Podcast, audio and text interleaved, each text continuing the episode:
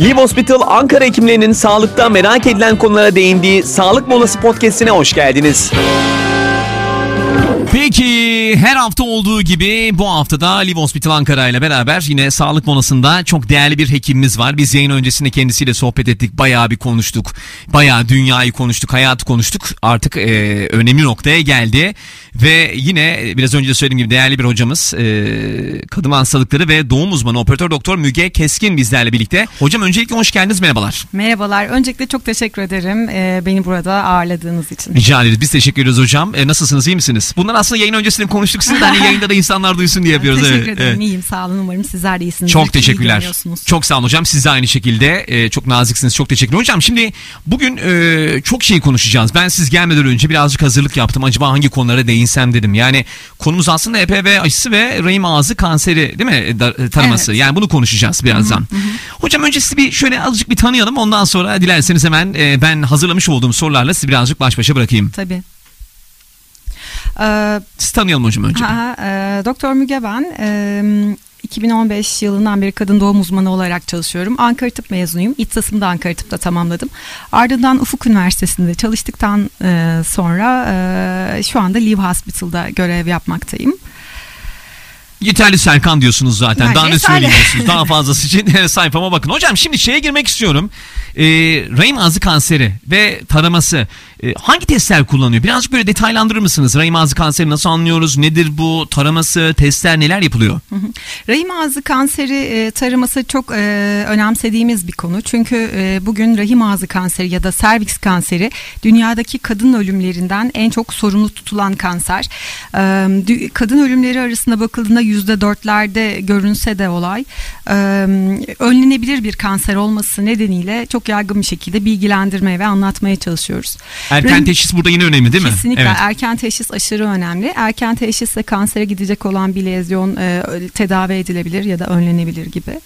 Rahim ağzı kanseri e, taramasında e, simir ve HPV testi kullanılıyor. Simir testi e, yapmak, e, simir testi ve HPV testini eş zamanlı olarak e, yapmak zorunda değiliz.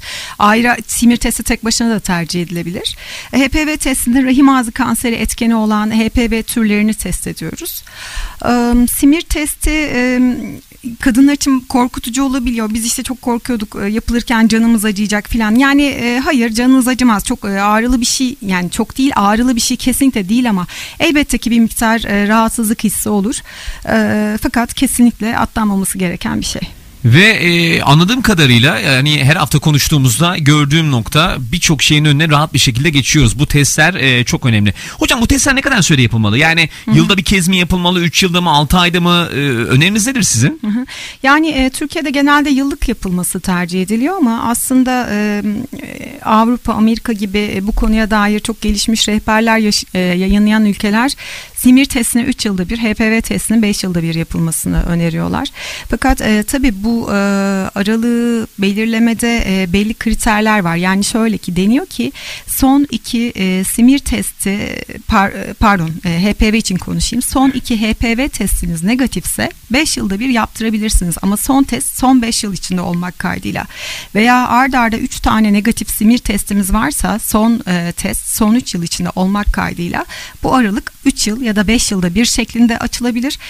Bu arada başta söylemeyi unuttum. HPV ve simir testini eş zamanlı yapma e, durumumuz da bazen söz konusu olabiliyor ki buna kotest deniyor. Kotest. Evet. Bir soru var oradan bir girelim o zaman. Şimdi güzel sorular gelmeye başladı. Bu arada WhatsApp'tan da sorularını iletebilirsiniz. Hemen söyleyeyim sizlere. Radyosunu yeni açanlar e, Live Hospital Ankara ile beraber e, her hafta olduğu gibi bu haftada Perşembe gününde sizlerle birlikte sağlık molasında yine değerli bir ekibimiz bizlerle birlikte.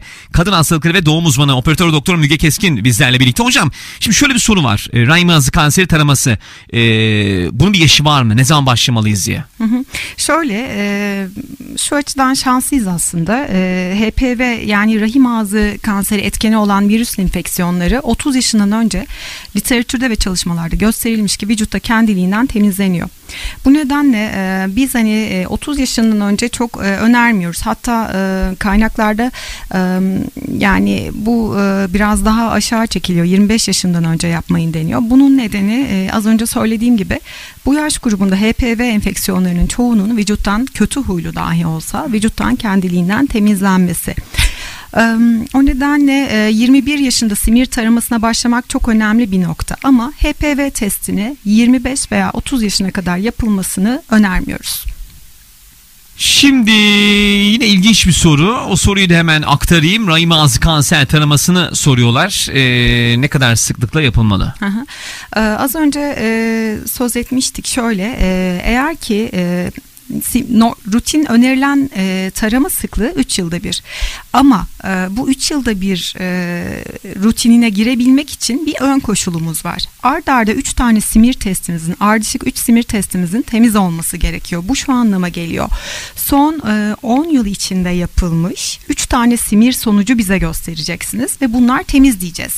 Bu gösterdiğiniz simir sonuçlarından da en sonuncusu son 3 yıl içinde olmak e, kaydıyla eğer bize bu koşulları sağlayabilirseniz elbette ki aralığı 3 yılda bir şeklinde açabiliriz. Ama e, rutin pratikte ne yaşıyoruzu soruyorsanız eğer biz genelde e, hastaların böyle 3 tane ard arda temiz simir sonucu getirmesi çok alışık olduğumuz bir şey değil. O yüzden de yakaladığımız, bulduğumuz tüm hastaları kimi zaman bu e, aralık hastanın işte tereddütleri oluyor. Ya ben işte geçen sene mi yaptırmıştım sonuçtan da emin değildim filan gibi bu durumda riske atılmıyor ve dediğim gibi Türkiye'de yıllık olarak devam ediliyor ama rutini simir için 3 yılda bir, HPV için 5 yılda bir, simir artı HPV'nin eş zamanlı zaman yapıldığı KOTEST için de 5 yılda bir olarak belirtiliyor. Hocam Yasemin sormuş HPV ve simir farkı nedir diye. Hı hı.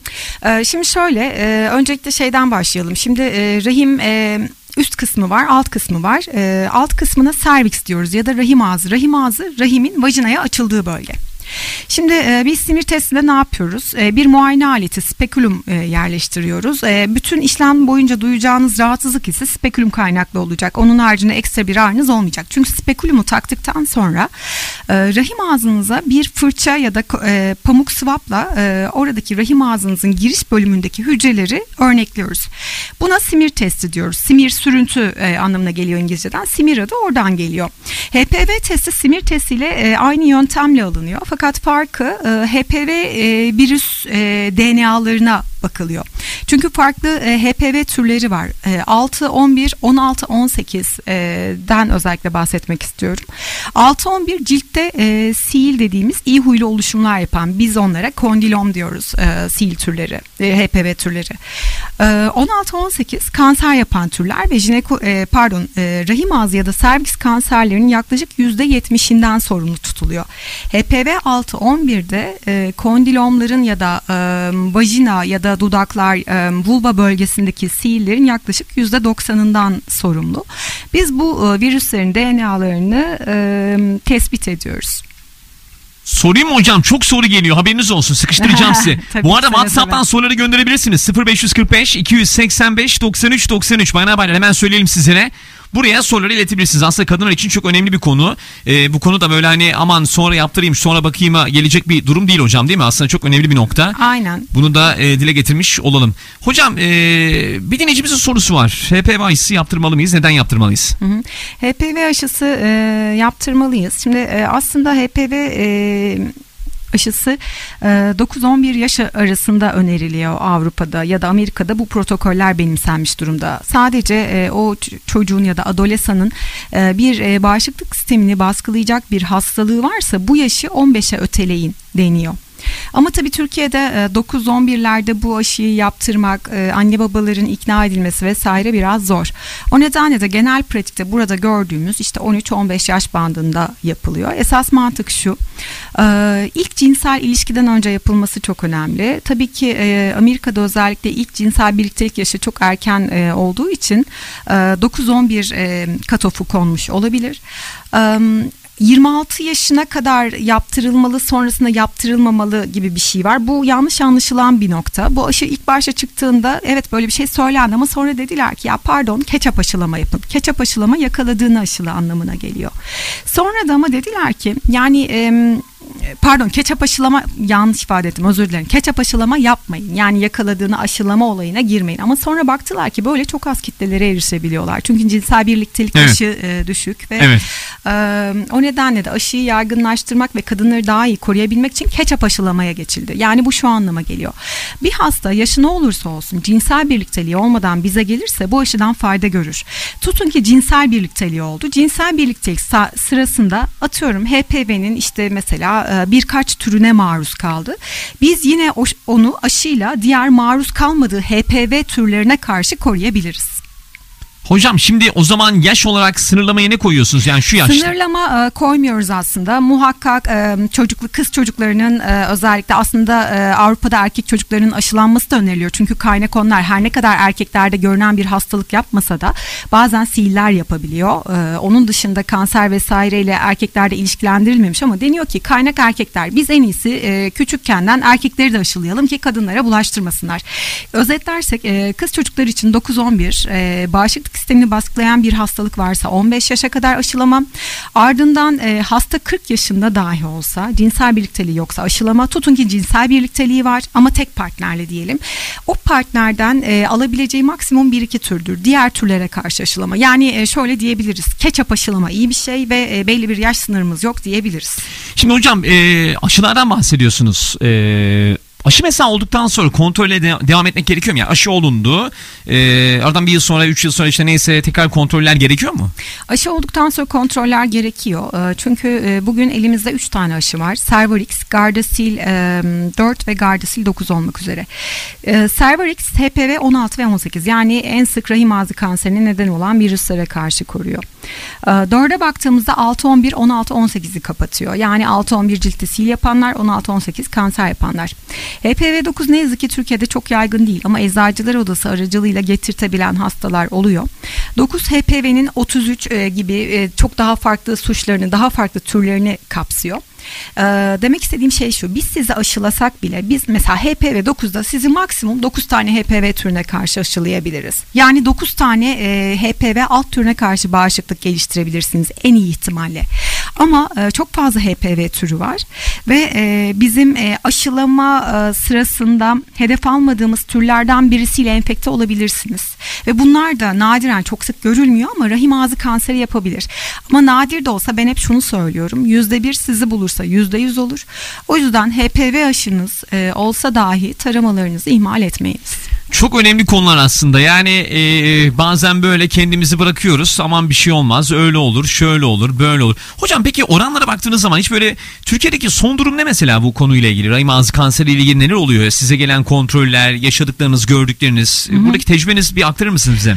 Ne yazık ki hani Türkiye'de rahim ağzı kanseri çıktıktan sonra işte e, rahim ağzı kanseri şuradan şuraya geriledi gibi bir data henüz yok. Ama e, yurt dışı yayınlara baktığımızda deniyor ki rahim ağzı kanseri çıktıktan sonra hatta taramalar e, başladıktan sonra yani taramalar düzenli yapılırsa vesaire e, bu e, rahim ağzı kanserinin görülme sıklığı ciddi oranda azalıyor. Çünkü bir faydası da şu biz kanser öncüsü yani kan e, fark edilmezse, takip edilmezse ya da tedavi edilmezse kansere dönüşebilecek şeyleri de yakalıyoruz. Simir ve HPV sayesinde. Tutun ki en kötüsü oldu. Biz o simirde işte e, kanser öncüsü bir şey e, gördük. E, rahim ağzının e, bir kısmının çıkarılması şeklinde bir tedaviyle e, bununla baş edebiliyoruz. Bu da önemli noktalardan bir tanesi. Şimdi e, tabii soruları almaya devam edeceğiz. Gelen mesajlar da var. Onları da e, alacağız. Hocam şöyle bir soru gelmiş ama rahim ağzı kanseri e, olduğumu nasıl anlarım diye. Yani bunun bir şey hastaneye gelmeden anlama şansı Şimdi e, rahim ağzı kanseri e, yani yaygın e, bulgularını neler yaşayabilirsiniz? Onları- kanama falan mı olur? Yani Aynen öyle mi? bunları Evet. hiç yaşamamanızı diliyorum ama e, ilişki sonrası kanama, e, işte düzensiz e, vajinal kanamalar, ileri evre e, rahim ağzı ya da servis kanserlerinde e, karındaki e, organların tutuluna bağlı şişkinlik e, vesaire gibi şikayetler olabilir. Ama bu demek değil ki şunu özellikle belirtmek istiyorum. İlişki sonrası kanaması olan her kadın rahim ağzı kanseridir. Kesinlikle böyle bir data yok elimizde. Çoğu da iyi huylu şeyler çıkıyor. İlişki sonrası kanama çok sık gördüğümüz bir şikayet. Ama birçoğunun altından iyi huylu şeyler çıkıyor ya da hiçbir şey çıkmıyor. Yani basit bir rahim ağzını tutan bir enfeksiyondan dolayı da kanayabilirsiniz. Ama e, ne yazık ki prezente olurken en sık gördüğümüz semptomlar ilişki sonrası kanama, düzensiz kanama, ileri evre, evrelerde de şişkinlik şeklinde. Ağzı kanseri e, sıçrar mı diye bir soru var mesela. E, çok erken evrede yaşanırsa, yakalanırsa ee, mesela rahim ağzınızın diyelim ki yani Allah korusun işte kanserli bir kısmı var ve biz o kısmı yakaladık. Cerrahi sınır diye bir kavram var. O kısmı e, rahim ağzının bir kısmı koni şeklinde çıkarıldıktan sonra cerrahi sınır kontrolü yapılıyor. Bu şu demek oluyor. Bizim çıkardığımız alanı patoloji e, doktorlarımıza gönderiyoruz ve onlara diyoruz ki ya biz burayı çıkardık ama hani şu sınıra bir bakabilir misiniz? Biz onu sütürlerle e, yani m, dikişlerle işaretliyoruz.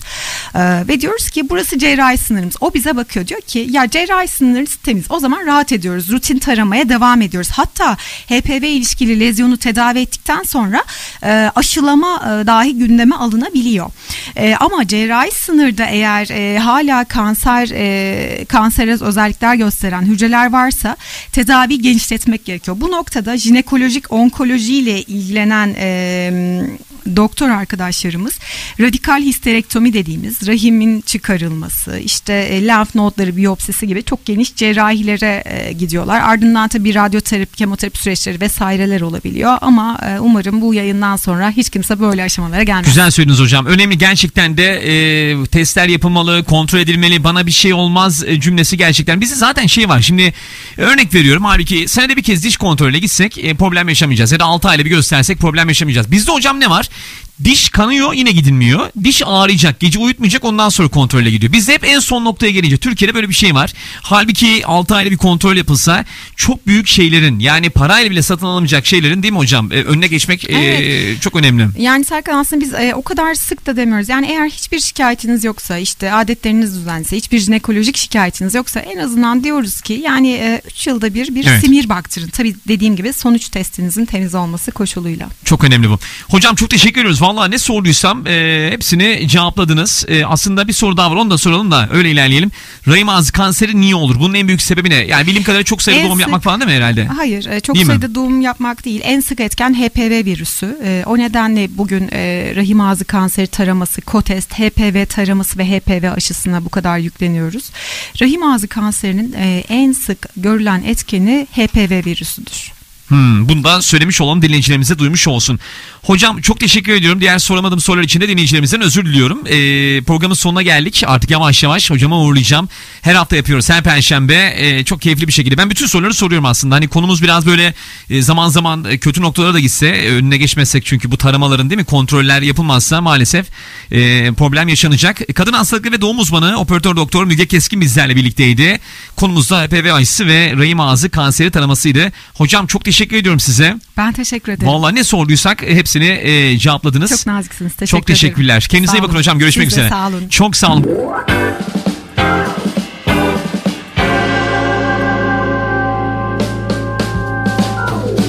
Live Hospital Ankara hekimlerinin sağlıktan merak edilen bir başka konuya yer vereceği yeni bir sağlık molası yayınında görüşmek üzere.